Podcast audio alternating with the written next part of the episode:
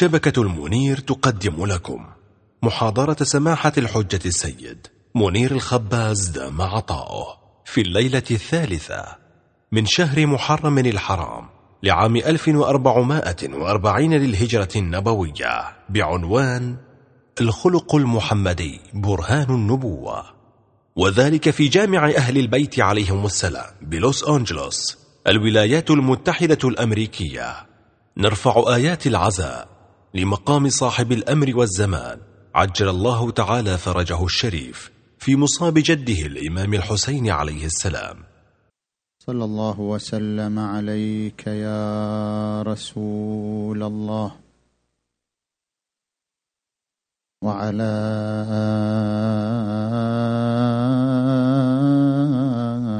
أهل بيتك المنتجبين يا ليتنا كنا معكم. فنفوز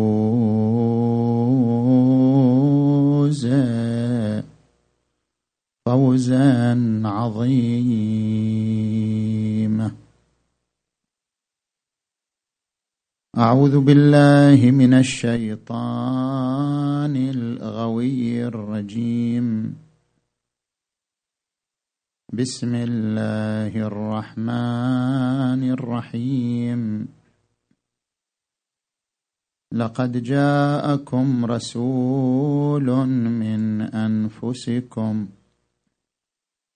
عزيز عليه ما عنتم حريص عليكم بالمؤمنين.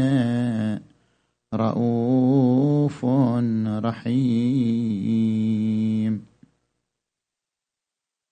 آمنا بالله صدق الله العلي العظيم.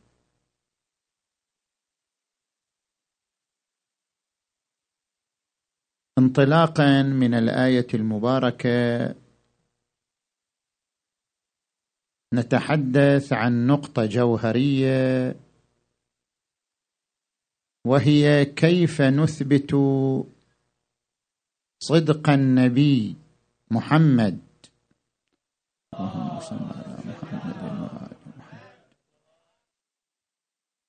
كيف نثبت صدق الرسول في نبوته من خلال سيرته.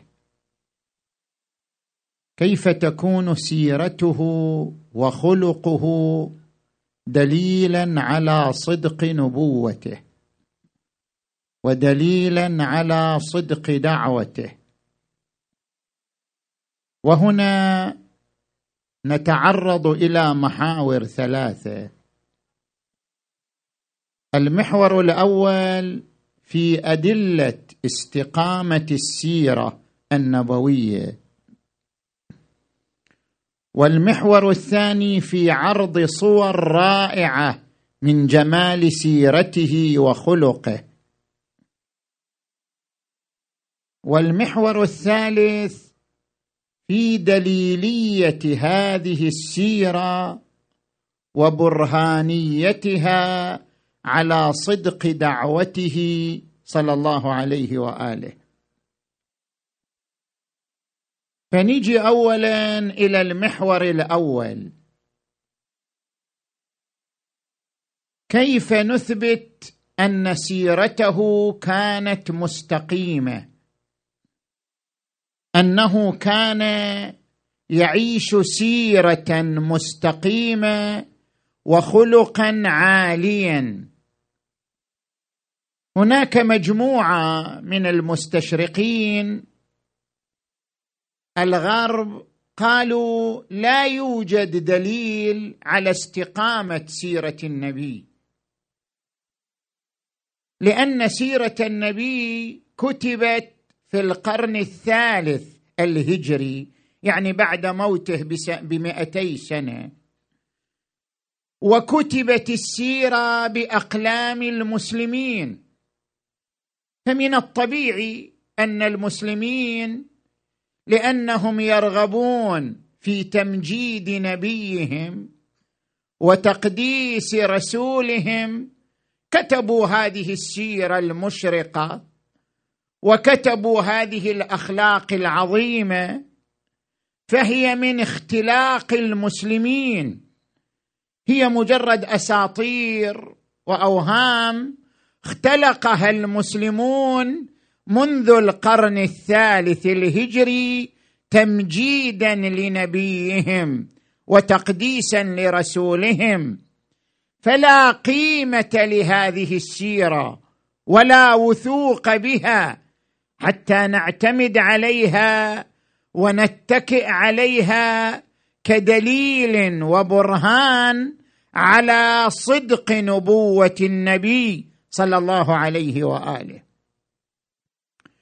نحن في مقابل هذه الفكرة ماذا نقول؟ نقول هناك طريقان لإثبات سيرة النبي لإثبات استقامة النبي. الطريق الأول الذي ذكره هنري لامانس وهو مستشرق غير مسلم يطعن في الإسلام لكنه آمن بهذا الطريق ووثق بهذا الطريق. الطريق الأول هو القرآن الكريم. القرآن الكريم وثيقة تاريخية ثابتة موضوعية. شنو معنى هذه الصفات؟ نحن لا نستدل بالقرآن ككتاب سماوي لأن نحن قاعدين نتكلم مع غير المسلم وغير المسلم ما يؤمن بالقرآن. فنحن لا نستدل بالقرآن لأنه كتاب سماوي لا. نستدل بالقرآن لأنه وثيقة تاريخية. كتاب عاصر حياة النبي وسجل سيرته ورسم لنا شخصيته من خلال الآيات والذكر. القرآن وثيقة تاريخية. عاصرت النبي. هذه الوثيقة التاريخية وثيقة ثابتة. يعني أنت تقدر تشكك في الروايات بس ما تقدر تشكك في القرآن. حتى غير المسلم ما يقدر يشكك في أن هذا القرآن عاصر حياة النبي. لماذا؟ الآن الخطط المخطوطات المنسوخة من القرآن موجودة. عندنا نسخ مخطوطة من القرآن منذ القرن الهجري الأول. زين أنت إذا تدخل متحف السلطان أحمد في إسطنبول توجد نسخة للقرآن الكريم مخطوطة منذ عام سبعة وعشرين للهجرة منذ نصف القرن الهجري الأول. نسخة مخطوطة كاملة متطابقة مع هذا القرآن تماما حرفا بحرف بلا زيادة بلا نقص. نسخة مخطوطة يقال أنها بخط الإمام علي عليه السلام. بس هي مخطوطة وموجودة. علماء الخط والكتابة أثبتوا من خلال المادة الورقية ومن خلال المادة المستخدمة في الكتابه أنها تعود لعام 27 للهجرة. يعني هذه نسخة خطية للقرآن ثابتة أنها عاصرت حياة النبي صلى الله عليه وآله وسجلت لنا سيرته اذا القرآن وثيقة تاريخية ثابتة. ماكو مجال للتشكيك في هذه الوثيقة. وثيقه عاصرت النبي. وأيضا وثيقه موضوعية القرآن ما بالغ في مدح النبي ابدا. القرآن تحدث عن النبي كما هو. حتى لا يجي واحد يقول والله هذا القرآن مدح النبي وغض النظر عن عيوبه وغض النظر عن نقائصه. لا القرآن تحدث عن النبي كما هو. أظهر لنا النبي كما هو بكل موضوعية. ألم يجدك يتيما فآوى ووجدك ضالا فهدى ووجدك عائلا فأغنى وقال ولولا أن ثبتناك لقد كدت تركن إليهم شيئا قليلا. اذا لأذقناك ضعف الحياة وضعف الممات. ثم لا تجد لك علينا نصيرا. وقال فإما أن ينزغنك من الشيطان نزغ فاستعذ بالله. إن ربك حكيم عليم. وقال القرآن في حقه وقل إني أخاف إن عصيت ربي عذاب يوم عظيم. وقال يا أيها المزمل قم الليل إلا قليلا. نصفه أو انقص منه قليلا أو زد عليه ورتل القرآن ترتيلا. وقال يا أيها المدثر قم فأنذر.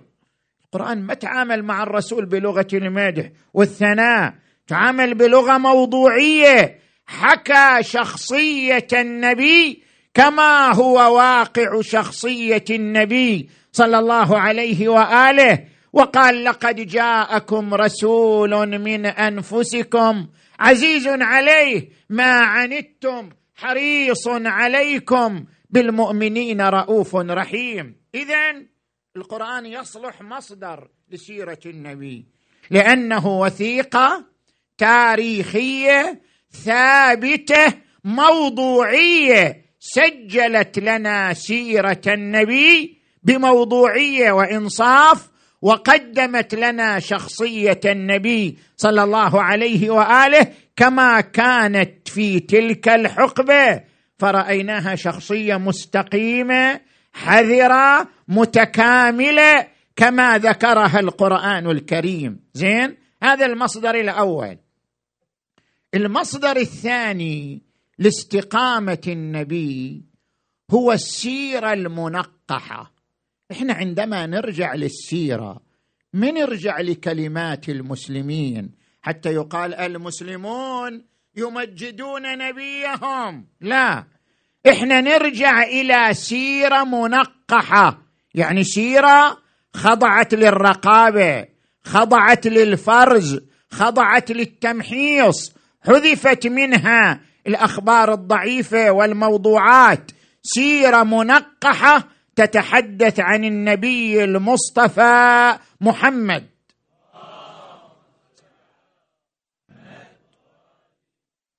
لاحظ ما ذكره لويس المستشرق اليهودي في كتابه يهود الإسلام. هذا مستشرق يهودي شوف شلون يتحدث. يقول إن علماء الإسلام في مرحلة مبكرة أدركوا خطر الشهادات المزيفة وبالتالي العقائد الباطلة ولذلك طوروا علما مفصلا لنقد الحديث وبمقارنة علم الحديث. هو مستشرق يهودي يقول أنا أقوم بمقارنة بين علم الحديث عند المسلمين وبين علم التاريخ عند غيرهم وبمقارنة علم الحديث بعلم التاريخ في العالم المسيحي اللاتيني يبدو الثاني فقير هزيل. يعني علم التاريخ عند المسيح اللاتيني فقير هزيل أمام علم الحديث عند المسلمين. زين.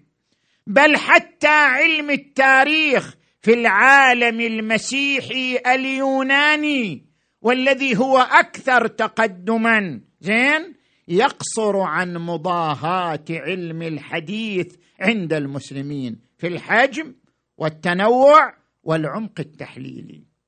لذلك تجد حتى علماء المسلمين فرزوا سيرة النبي. ما قبلوها كما هي. شوف ابن الجوزي من قبل عدة قرون عند كتاب الموضوعات يعني الروايات المكذوبة. الموضوعات. ويذكر في كتابه الموضوعات باب في فضائل نبينا. يعني جملة من الفضائل ينكرها يطرحها وهو عالم مسلم حتى يريك أن السيرة خضعت للتنقيح وخضعت للفرز والتمييز. تجد أيضا من علماء الشيعة من كتب في هذا المجال العلامة السيد جعفر مرتضى العاملي في كتابه الصحيح من سيرة الرسول صلى الله عليه وآله نقحت فيها الأحاديث فرزت فيها الروايات. اذا بالنتيجة نحن أمامنا سيرة منقحة لا سيرة مشوشة لا سيرة مزخرفة. سيرة منقحة خضعت للرقابة والتمحيص هي التي تتحدث عن استقامة الرسول محمد. محمد محمد. نجي إلى الدليل الثاني الوجه الثاني. ما هو دليلنا على استقامة الرسول؟ يجينا إنسان مسيحي إنسان غير مسلم يقول لنا ما هو دليلكم على استقامة الرسول رسولكم؟ ما هو دليلكم على أنه كان إنسانا مستقيما حتى تستدلوا باستقامته على صدق نبوته؟ يقول إحنا عندنا عدة شهادات من غير المسلمين على أن سيرة النبي الاستقامة سيرة واضحة لا كلام فيها سيرة معروفة. خل أقرأ لك هذه الشهادات؟ ويلز وهو مستشرق أيضا مسيحي صاحب كتاب إعطاء المسيح حجمه. يتكلم عن المسيح عيسى بن مريم في كتابه إعطاء المسيح حجمه. طبعا أنت حتى تراجع هذه المصادر والأقوال. أفضل الكتب في هذا المجال كتاب براهين النبوة للدكتور سامي عامري. يتحدث يجمع أقوال المسيحيين واليهود والمستشرقين في شأن سيرة النبي صلى الله عليه وآله. هذا ويلز يقول في كتابه لو كانت سيرة عيسى قارن عيسى بمحمد. لو كانت سيرة عيسى لها شهادات جيدة كما هو الأمر مع يوليوس قيصر ومحمد والملك آن لما أحتاج أحد إلى تشويه الأدلة المتعلقة بذلك. يقول لك إحنا ما نملك على عيسى شهادات كما نملك على محمد. إحنا ما عندنا شهادات تثبت استقامة عيسى كما عندنا شهادات تثبت استقامة محمد صلى الله عليه وآله. زين هذا شهادة أولى. شهادة ثانية.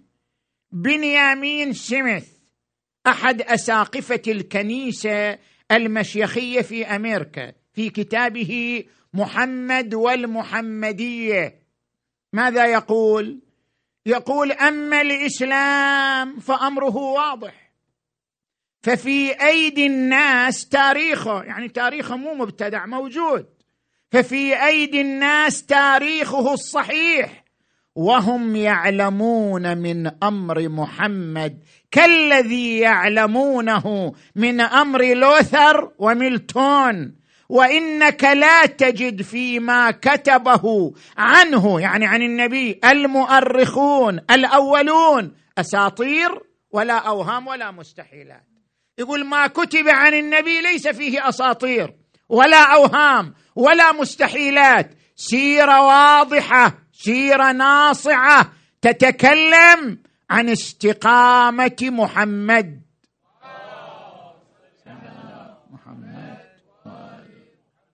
الشهاده الثالثه المؤرخ الفرنسي رينين.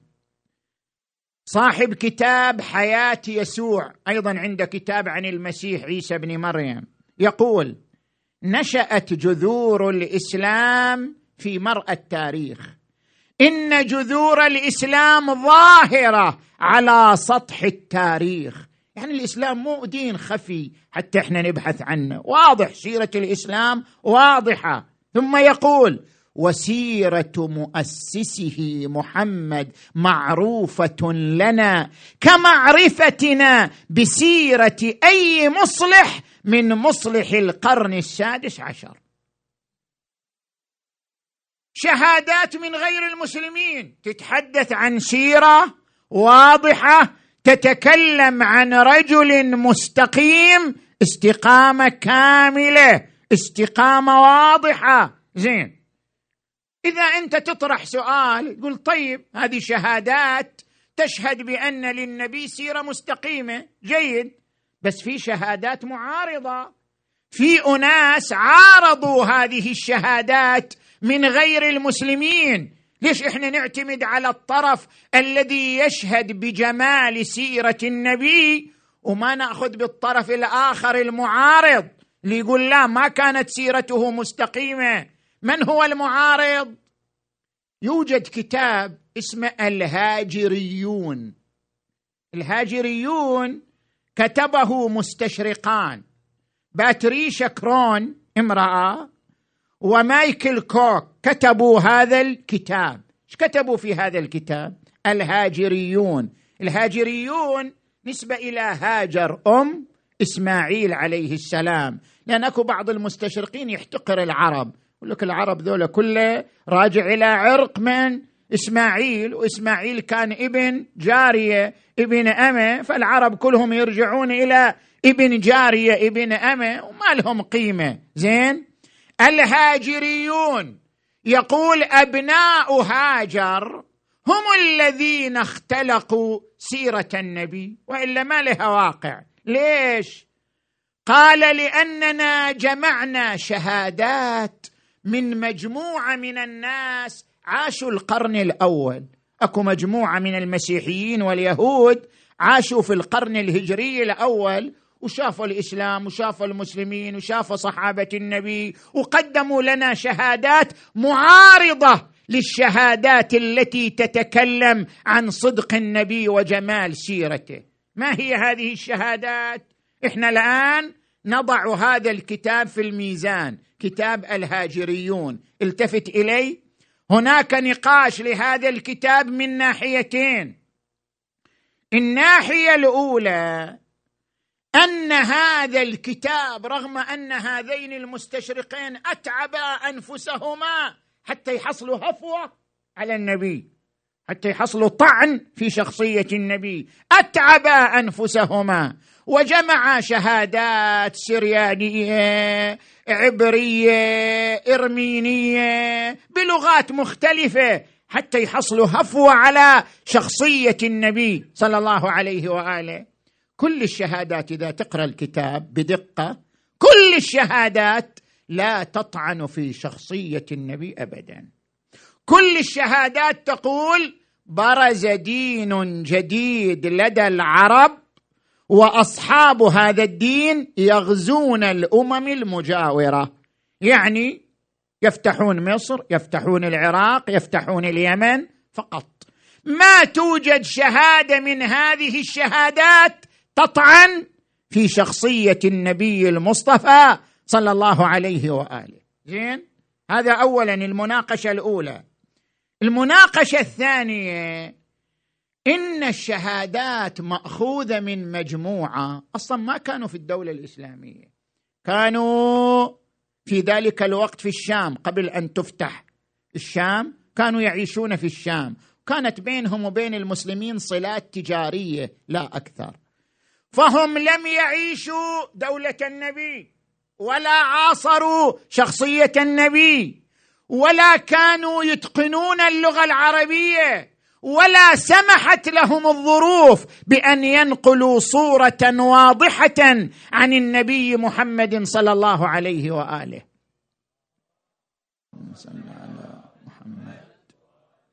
لذلك ما يعتمد على هذه الشهادات ولا على هذا الكتاب كتاب الهاجريون. العمدة هي الشهادات التي ذكرناها اولا وهي التي تتكلم بلسان واضح أن سيرة النبي سيرة معروفة واضحة سيرة إنسان مصلح متفاني باستقامته ونقاء سيرته في مجال الإصلاح. ادخلوا هنا شباب إحنا نريد الشباب ادخلوا هنا تعالوا هنا. تعالوا هنا موجود.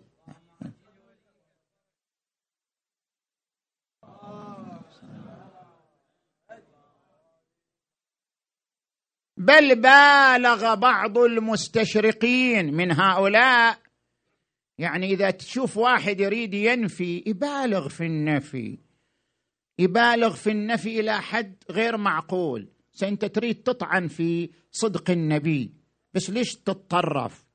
لاحظ مثلا سبنسر إلى كتاب ينكر وجود محمد يقول أصلا ما في إنسان اسمه محمد. تستغرب يعني. يصل التطرف إلى هذا الحد أن ما في إنسان اسمه محمد ابدا وما في ابدا ما وجد هذا الإنسان. هو كل أسطورة. أو باتريشا كرون تنكر مكة تقول أصلا مكة هذه مكة في الشام موجودة في سوريا. مو موجودة في هذا المكان الذي يقصده المسلمون. هالنوع من التطرف هالنوع من الكتابات المتطرفة لا يعتمد عليها كدليل معارض للأدلة التي أقمناها على استقامة سيرة النبي المصطفى محمد صلى الله عليه وآله.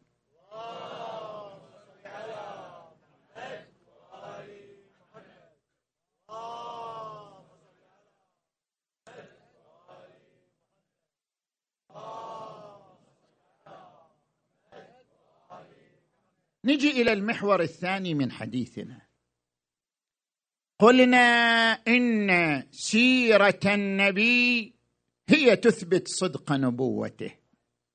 فما هي سيرته؟ فلنعرض صور رائعة من سيرة النبي صلى الله عليه وآله اتفق عليها المؤرخون والمحدثون من مسلمين وغيرهم. حتى نشهد جمال سيرته ونقاء شخصيته. إن تحدثنا عن عفة لسانه يقول عنه خدمه ما كان النبي سبابا ولا فحاشا ولا لعانا وكان إذا أراد أن يعاتب خدمه قال تربت جبينك. يعني صار تراب على وجهك. تربت جبينك. ماذا قلت؟ وكان صلى الله عليه وآله من نزاهه اللسان وعفة النفس التي كانت تتمثل في شخصيته. يقول أبو سعيد الخدري أحد أصحابه كان النبي في الحياء كحياء العذراء في خدرها. لا يطالب بشيء دائما حيي. كان حياؤه كحياء العذراء في خدرها وكان إذا كره شيئا عرفناه من وجهه أنه يكره وإلا ما يتحدث بلسانه عما يكره صلى الله عليه وآله. وتعال إلى هذا الإنسان عفيف اللسان هذا الإنسان الحيي تحدث عن قوة إرادته. وبطولته وشجاعته. ترى كثير من المسلمين يفكروا شنو من تقول له شجاع يروح لمن؟ الامام علي يقول له نعم الإمام علي هو شجاع. أما النبي كان لا كان في الصفوف الأخيرة لا بالعكس. أنا الآن أقرأ لك. الإمام علي نفسه يقول والبراء بن عازب يقول كنا إذا حمي الوطيس اتقينا برسول الله. المسلمون يتقون بالرسول الرسول هو الأمام والمسلمون يتقون به يختفون بين جسمه. رسول الله كان هو الواجهه لا هو يتقدم القتال هو يتقدم المعركة. صلى الله عليه وآله. كنا إذا حمي الوطيس اتقينا برسول الله. صلى الله عليه وآله.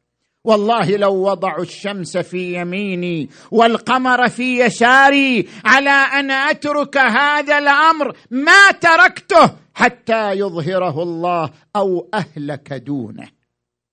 قوة الإرادة قوة الضمير قوة الصبر الذي كان يتمثل في شخصيته صلى الله عليه وآله. تعال إلى صفة أخرى من صفات شخصيته.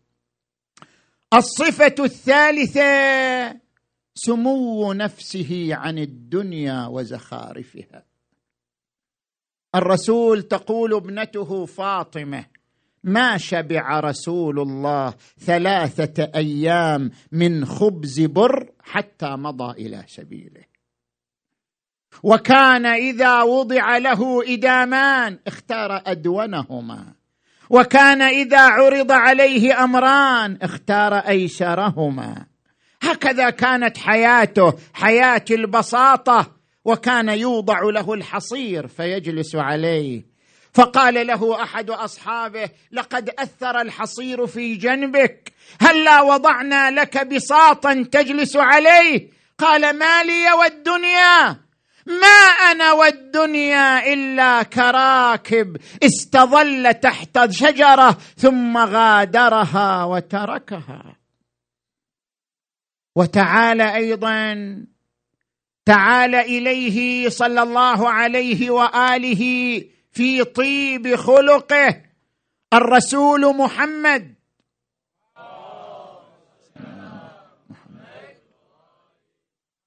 لما ذهب إلى الطائف يدعوهم إلى الإسلام أمر كل رجل منهم صبيته بأن يخرجوا إلى محمد خرجوا إليه يلقفون بالحجارة والأشواك حتى دميت رجلاه. زين؟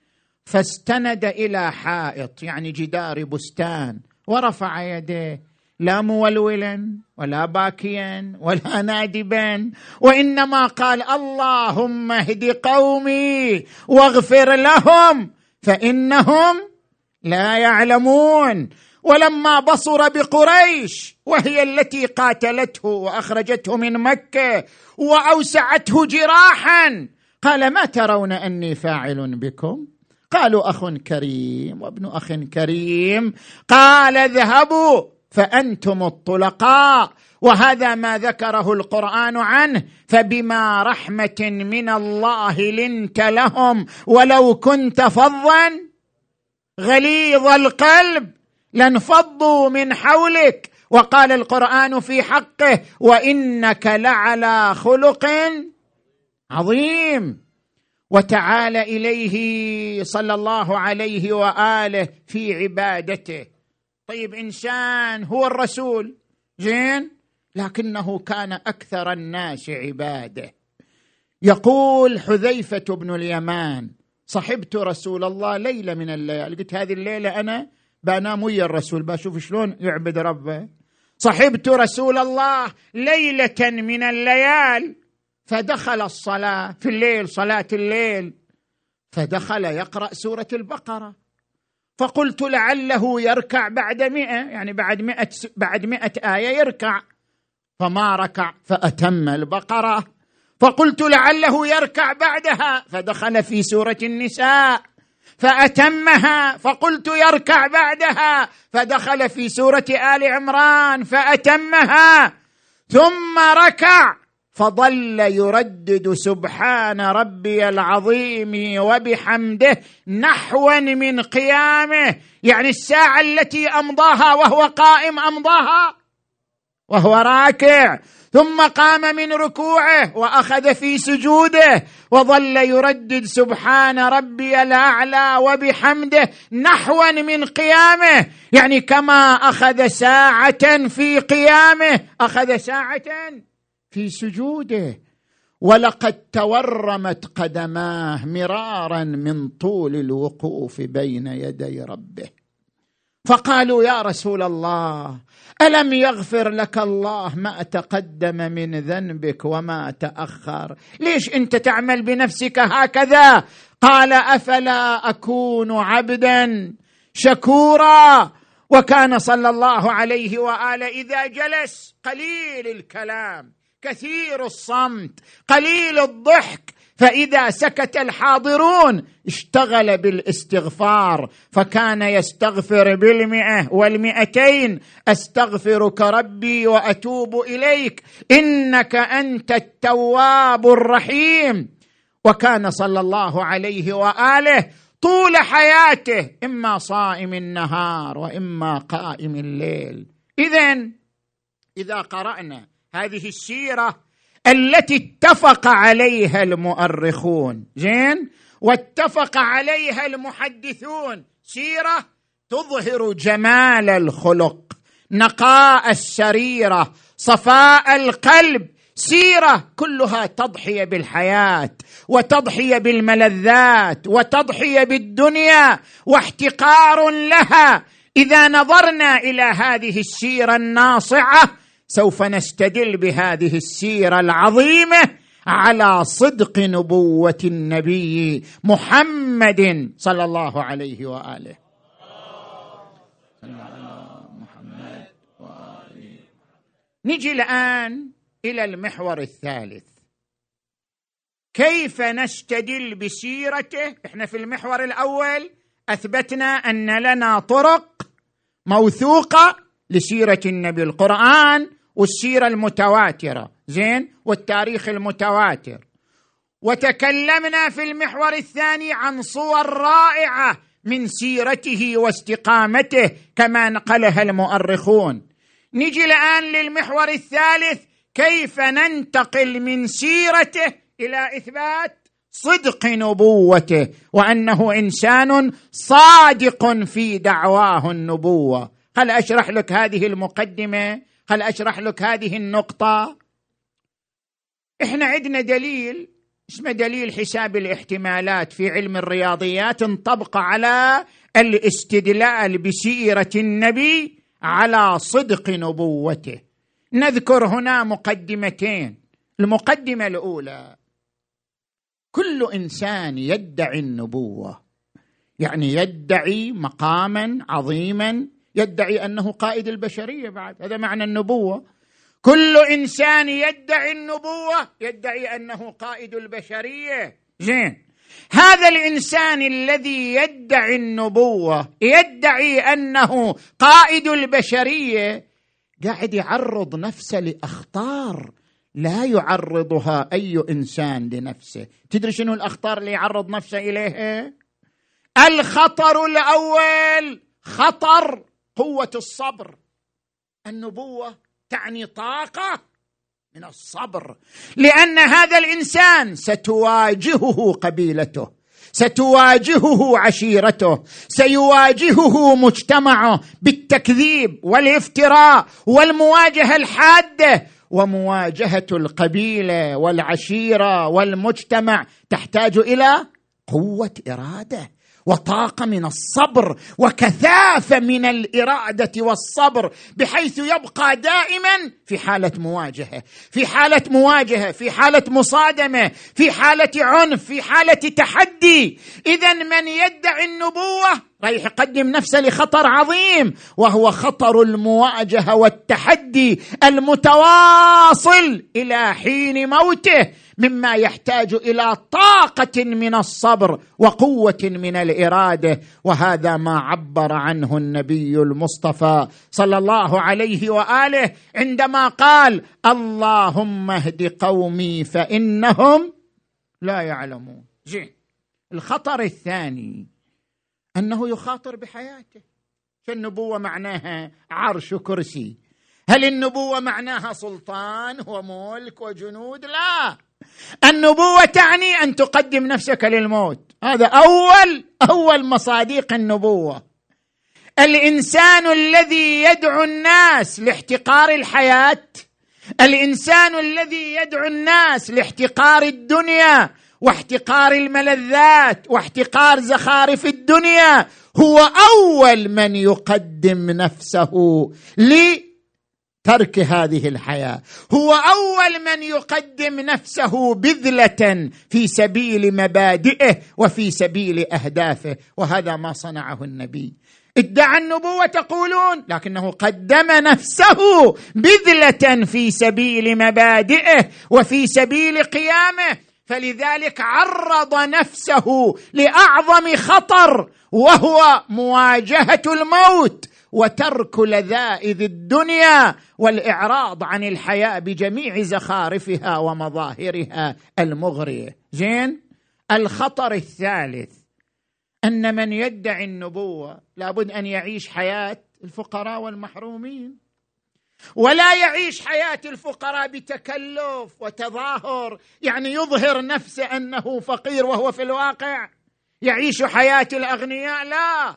من يدعي النبوة لابد أن يعيش حياة الفقراء والمحرومين بيسر وانشراح ورحابة صدر لأن الطبقه الفقراء والمحرومين هي أول طبقة تؤمن بالأنبياء. لأن طبقة الفقراء والمحرومين هي أسرع طبقة استجابة للأنبياء. فلا بد أن يكون قائد هذه الطبقة فقيرا مثلهم محروما مثلهم يعيش عيشتهم حتى يثقوا بقيادته ويؤمنوا بصدق شخصيته. وهذا ما عاشه النبي المصطفى صلى الله عليه وآله.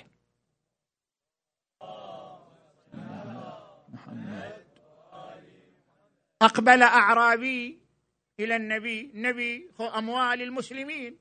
أموال المسلمين من الزكاة هو يوزعها على المسلمين. ضريبة الزكاة هو يقوم بتوزيعها على المسلمين. أقبل أعرابي إليه. وأمسكه ببرده. هالشكل أمسك النبي. وجره. أيام الشتاء النبي لابس برده خشنة. زين؟ شدها الأعرابي على رقبته حتى شجت رقبة النبي. وقال يا محمد أعطني من مال الله فإنه ليس مالك ولا مال أبيك. قال النبي صدقت المال ليس مالي ولا مال أبي وإنما هو مال الله وهذا الاموال لك وهذه قسمتك. لكن هل يقاد منك ما فعلت بي؟ يعني أقدر آخذ حقي منك لأنك شججت رقبتي؟ قال لا. قال لم قال لأنك لا تقابل السيئة بالسيئة وإنما تقابل السيئة بالحسنة وإنك لعلى خلق عظيم. وأجمل منك لم تر قط عيني وأفضل منك لم تلد النساء. خلقت مبرأ من كل عيب كأنك قد خلقت كما تشاء.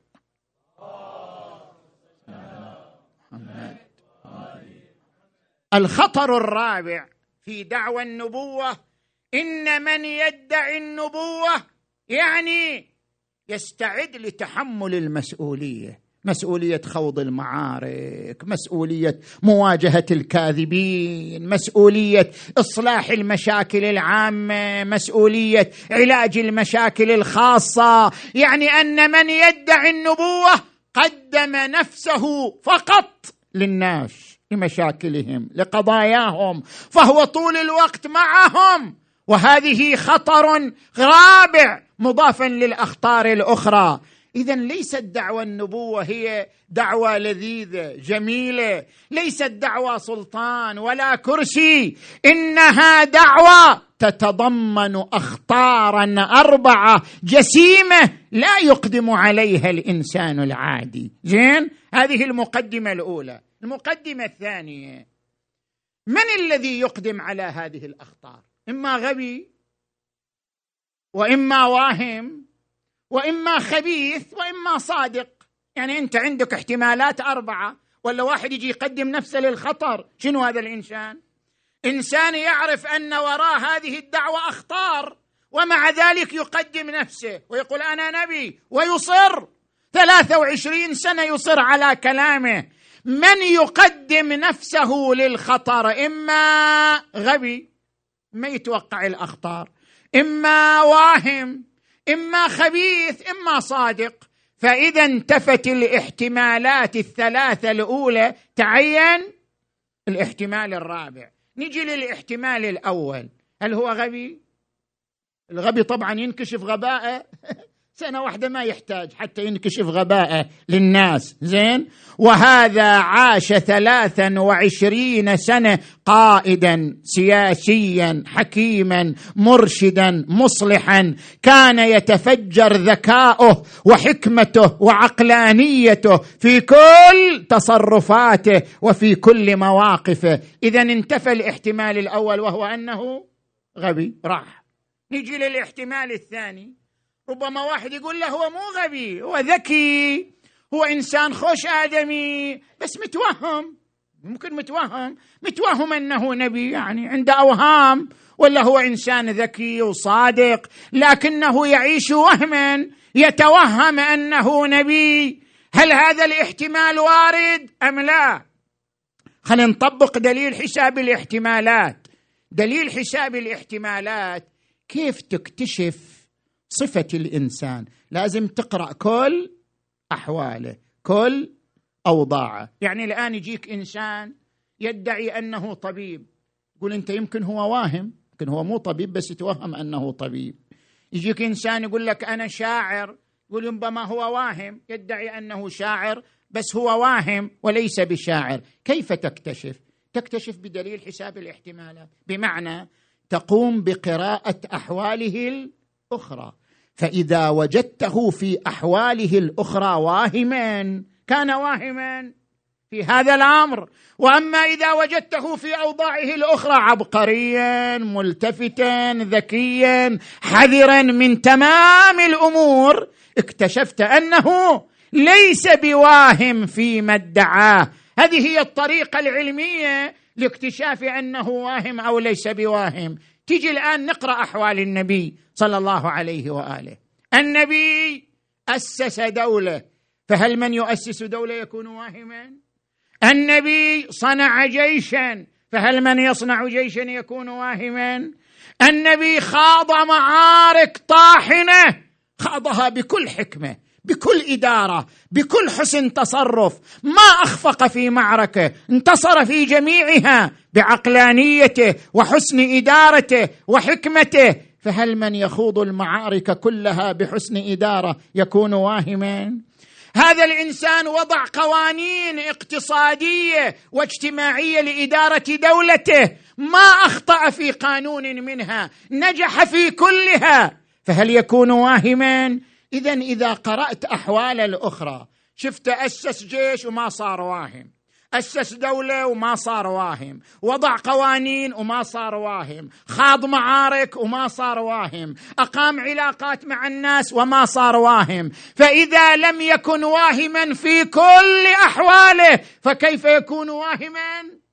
في شنو؟ في دعوى نبوته. هذا لا يقبله العقل بالمقارنة بين أحواله نستكشف أنه كما كان حكيما في أموره الأخرى ذكيا ملتفتا فهو أيضا ذكي ملتفت لحاله في دعوى النبوة وليس إنسانا واهما. اذا هذا الاحتمال الثاني راح.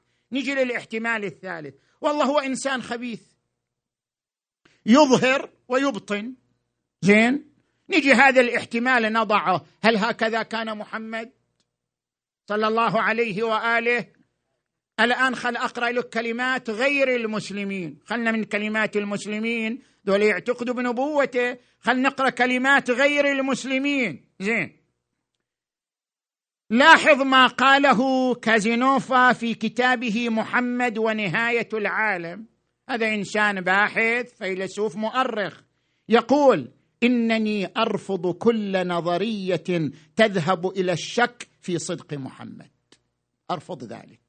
إن من المخالف لكل روح علمية من يزعم أن النبي لديه دجل وحسابات مصلحية. يقول هذا مخالف للروح العلمية. إن كل تاريخ النبي يثبت أن شخصيته إيجابية وجادة ومخلصة. هذا قول إنسان غير مسلم. ويستشهد يقول هرقل ملك الروم في ذلك الوقت. سأل أبا سفيان. أبو سفيان جاء بتجارة إلى الشام وأخبر هرقل قال طلع عندنا واحد يقول هو نبي وامتلينا به وما ندري كيف نتصرف وياه. زين هرقل يسأل أبا سفيان يقول له هل كنتم تتهمونه بالكذب قبل أن يقول ما قال؟ قبل ما يجي هذه الدعوة كنت تتهموا بالكذب؟ قال لا ما وجدنا عليه كذبا. قال يا أبا سفيان من كان لا يقرب الكذب مع الناس فإنه لا يكذب على الله. وهذا هرقل ملك الروم. زين تجي الآن إلى شهادة أقرب الناس إليه. شوف لاحظ الإنسان المنافق ربما الناس ما تكتشفه لكن من الذي يكتشفه؟ أهله أصدقائه أقرب الناس إليه يعرفوه متلون متذبذب يظهر شيء ويبطن شيء آخر. لو كان ماكرا خبيثا لكان ما يبطنه غير ما يظهره.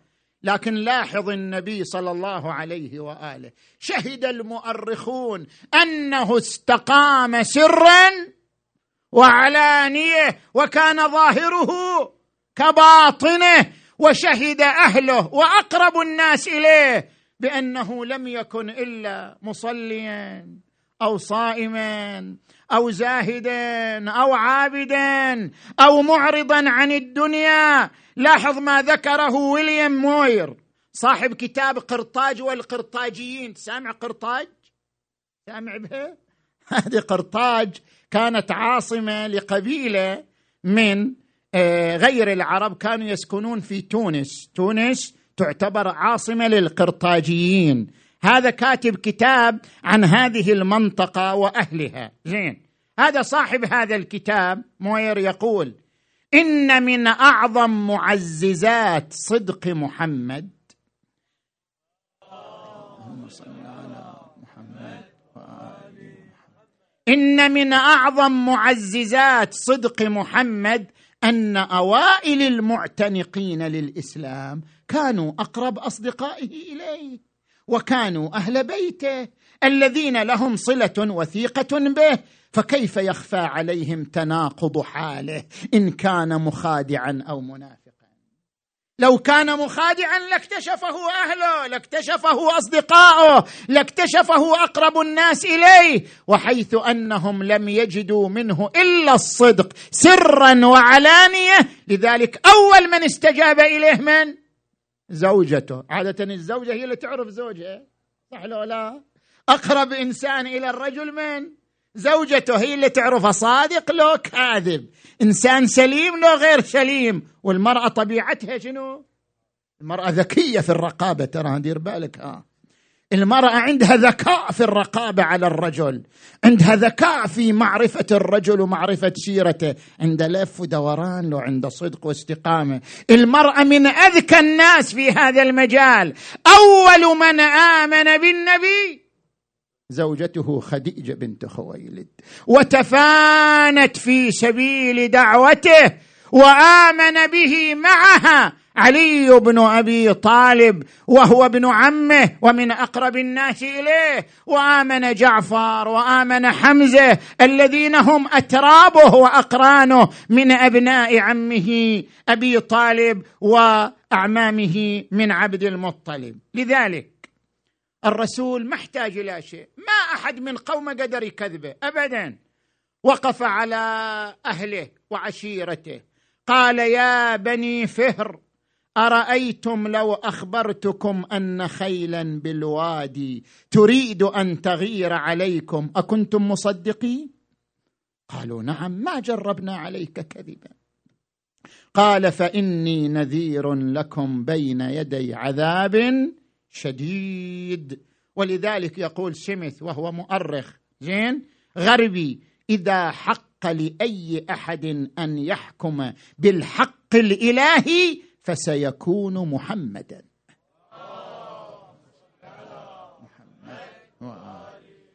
لأنه كان يملك كل السلطة وإن لم يملك أدواتها. النبي ما كان يملك قوة ما كان يجبر الناس على الدين لكنه كان يملك السلطة. السلطة الروحية السلطة القلبية. أثبت صدقه وجدارته من خلال سيرته. اذا إذا لم يكن غبيا ولم يكن واهما ولم يكن خبيثا تعين أن يكون صادقا أن سيرته تشهد بصدقه وأن خلقه يشهد بصدق نبوته. أو فقل من كان في منتهى الكمال بحيث ضبط غريزته وضبط شهواته ألا يستطيع أن يضبط لسانه؟ من كان قادرا على ضبط غريزته وشهواته ومحاربة الدنيا بأسرها ألا يكون قادرا على ضبط لسانه؟ من كان مستقيما في كل شؤونه ألا يكون مستقيما في دعواه النبوة؟ اذا هناك ملازمة عرفية وعقلية بين نقاء سيرته وصدق استقامته وبين صدق دعوته. إن من أدلة صدق النبي علي والحسن والحسين. واحد يسأل ما هي معجزة النبي؟ التي تدل على صدق نبوته. نقول معجزته علي بن أبي طالب. من ربى هذا الإنسان؟ لابد أن يكون نبي. من يربي عليا؟ فيتخرج علي بهذه الشخصية العملاقة في شجاعتها وعلمها وصبرها وقوة إرادتها. لا يمكن أن يكون استاذا لهذا الإنسان إلا إذا كان شنو؟ نبيا. علي لا يمكن أن يكون أستاذه إلا نبيا. لذلك بول السلامة. يقول أنا ما اعترفت بمحمد إلا لما رأيت من؟ علي. اعترفت بمحمد من خلال علي لأن عليا شخصية عملاقة. أجمع أجمع المسيحيون على تعظيمها وإجلالها. علي دلنا على محمد. يقول لا تقل شيعة هواة علي. إن في كل منصف شيعية. أنا من يعشق الفضيلة والإلهام والعدل والخلاقه الرضية. فإذا لم يكن علي نبيا فلقد كان خلقه نبويا. يا سماء اشهدي ويا أرض قري واخشعي. إنني ذكرت عليا.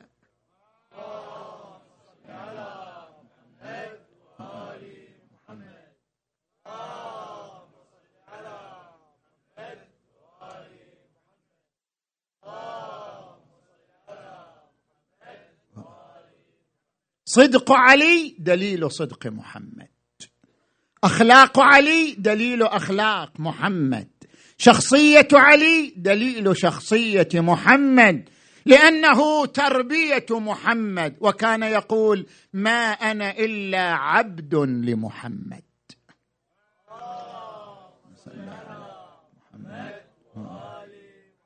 وكان يرفع لي كل يوم علما من أخلاقه.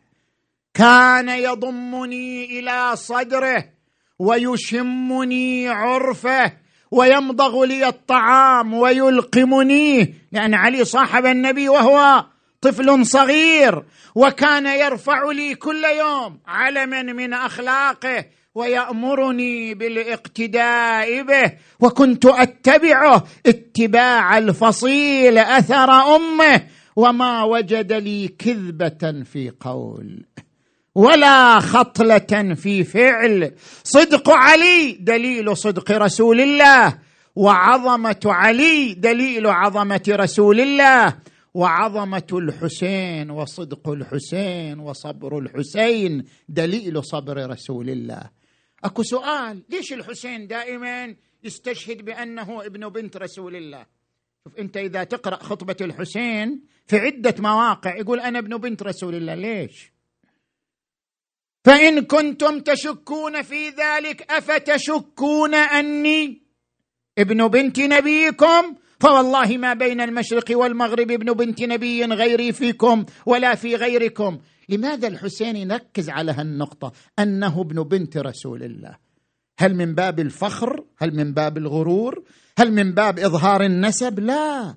يريد أن يقول لهم نحن الأدلة على رسول الله. نحن براهين رسول الله. صبرنا يدل على صبره صدقنا يدل على صدقه. شجاعتنا تدل على شجاعته. أخلاقنا تدل على أخلاقه. لا يمكن أن تؤمنوا برسول الله إلا إذا آمنتم. بنا لأننا الأدلة عليه والبراهين على صدقه والطرق التي تؤدي إلى إثبات نبوته وعظمته. هكذا أراد الحسين. لذلك ركز على انتسابه لرسول الله صلى الله عليه وآله حتى في يوم مكة لما أراد أن يخرج من مكة. وقف على الصفا. وقال أيها الناس خط الموت على ولد آدم مخط القلاد على جيد الفتاة وما أولهني إلى اسلافي اشتياق يعقوب إلى يوسف وخير لي مصرع أنا لاقيه كأني بأوصالي تقطعها عسلان الفلا بين النواويس وكربلاء فيملأن مني أكراشا جوفا وأجربة سغبا. لا محيص عن يوم خط بالقلم. رضا الله رضانا أهل البيت. نصبر على بلائه ويوفينا أجور الصابرين. ألا فمن كان فينا باذلا مهجته موطنا على لقاء الله نفسه فليرحل معنا. فإني راحل مصبحا إن شاء الله تعالى. وأعد ركبه للخروج من مكة. أقبل رجل إلى أخيه محمد بن الحنفيه وكان يتوضأ. قال يا محمد أدرك أخاك أبا عبد الله. فلقد عزم على الخروج من مكة. أقبل محمد باكيا منتحبا. قال أخي أبا عبد الله ألم تعدني بالنظر في الأمر؟ قال بلى نظرت في الأمر ولكن رأيت جدي رسول الله. وهو يقول يا حسين امضي لما أمرت به. يا حسين إن لك لدرجة في الجنة لا تنالها إلا بالشهادة. أخي محمد أنا عزمت على الخروج. قال أبا عبد الله إن أهل الكوفة غدروا بأبيك غدروا بأخيك وأخاف أن تكون قتيلا بينهم. قال يا محمد شاء الله أن يراني قتيلا. أنا عارف بمصيري ما يحتاج تتكلم.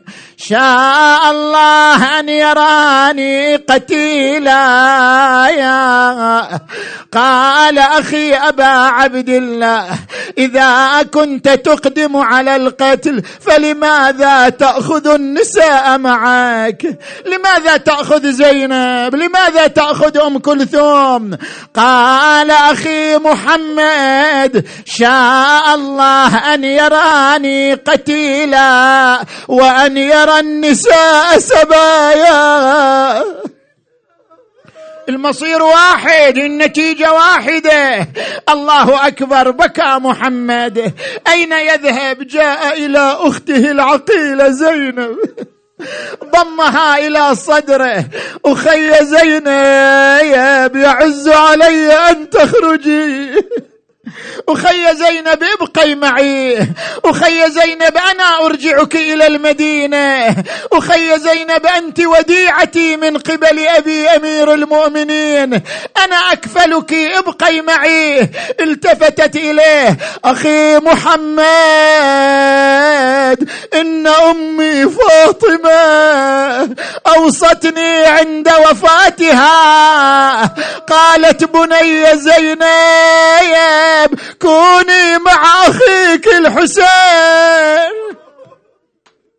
رجلي برجل الحسين. يدي بيد الحسين. لا أترك الحسين أبدا. دعني مع الحسين. عظم الله أجوركم. فصار محمد يضم الحسين تارة ويضم العباس أخرى ويضم زينب مرة ثالثة وهو يقول في أمان الله وفي داعة الله. خرج الحسين من المدينة خائفا كخروج موسى خائفا يتكتم. وقد انجلى عن مكة وهو ابنها. وبه تشرفت الحق الحطيم وزمزم لم يدري أين يريح بدن ركابه. فكأنما المأوى عليه. محرم. ها يناشد أخوه محمد بن الحنفية. يناشد أخوه محمد بن الحنفية في هذه الساعة في ساعة الفراق. ها يقول له أنا أدري قلبك من الوجد مجروح. لكن عقب حجك يا خو يا سافر وروح. سكن بواجي بنت أخوك وخفف النوح والخبر لكم من طرفنا. يا يا ما هو بعيد. شنو الخبر أبا عبد الله؟ كان انتصرنا يجيك مكتوب السلامة. كان انذبحنا لا زم ترد هاليتامى وبيني وبينك حمرة الدنيا علامة. وافعل يا خويا من البواء. شي كل ما تريد. أين حجك يا أبا عبد الله؟ أين نسكك يا أبا عبد الله؟ وادي حج غير وادي والشهر غير الشهر. وتنقضي كل هالمناسك. يوم عاشور الظهر أظل مرمي على الثرى ويصعد على صدر الشمر معايا يا يد حضر عنده وحفر قبره ولا حد جاب كافوره وسدره خيل الاعوجيه والطيات وطايات صدره ما غسلوه ولا لفوه في كفن يوم الطفوف ولا مدوا عليه ردا. يا الله. اللهم بالحسين الوجيه وجده وأبيه وأمه وأخيه والتسعة من بنيه. اللهم اغفر ذنوبنا واستر عيوبنا وكفر عنا سيئاتنا وتوفنا مع الأبرار. اللهم اشف مرضانا ومرضى المؤمنين والمؤمنات واقض حوائجنا وحوائج المؤمنين والمؤمنات. اللهم احفظ إخواننا المؤمنين وانصرهم أينما كانوا.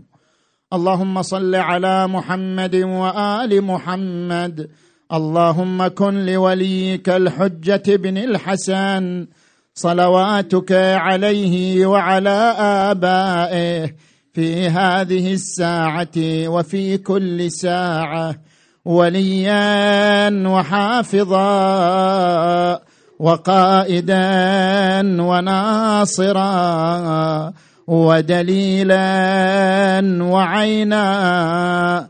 حتى تسكنه أرضك طوعا وتمتعه فيها طويلا.